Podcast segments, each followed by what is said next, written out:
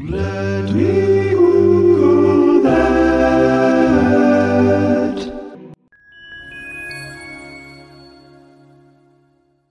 March 19th. It is the anniversary of when Fritz Zwicky, a Swiss astronomer, published his research on stellar expansion, in which he coined the term supernova.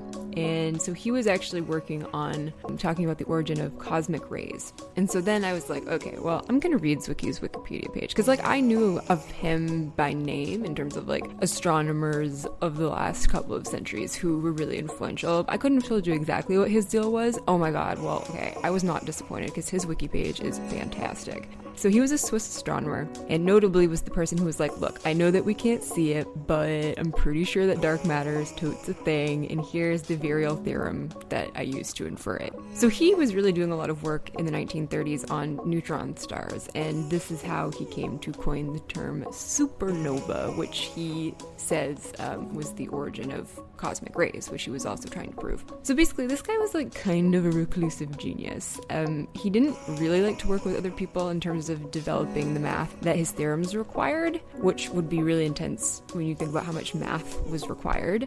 And legend has it that he wanted to write a memoir called Operation Lone Wolf because he like knew that he was kind of a recluse. Although when he was at Caltech, he actually had a office down the hall from Robert Oppenheimer, who has appeared in this podcast an alarming number of times recently, and I should probably look into that. Uh, so it wasn't that they were like pals necessarily, but they did chat, and he did actually have uh, a colleague on the neutron star work, which was Walter Baade, and so they published the supernova paper and actually did get credit for that. They both got credit. But the thing is, is that he did not have a lot of friends. Like he was married, but like kind of reluctantly, and he didn't really socialize with many people. And in general, he was something of a misanthrope, and he enjoyed calling people spherical bastards, which he said was because they were bastards no matter which way you looked at them. And I personally am going to start employing that term.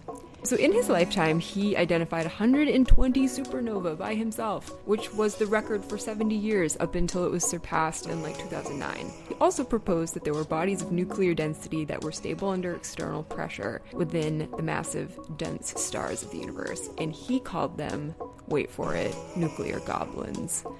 So, yeah, anyway, I feel extremely cheered up by this man. We celebrate him today in this discovery, and I think that you should all take a minute if you're having a bad day, especially, and just go read about him. And also, this has made me just really appreciate, as always, sort of the, you know, creative somewhat misanthropic scientific geniuses of the world. Nothing cheers me up like somebody calling somebody a spherical bastard.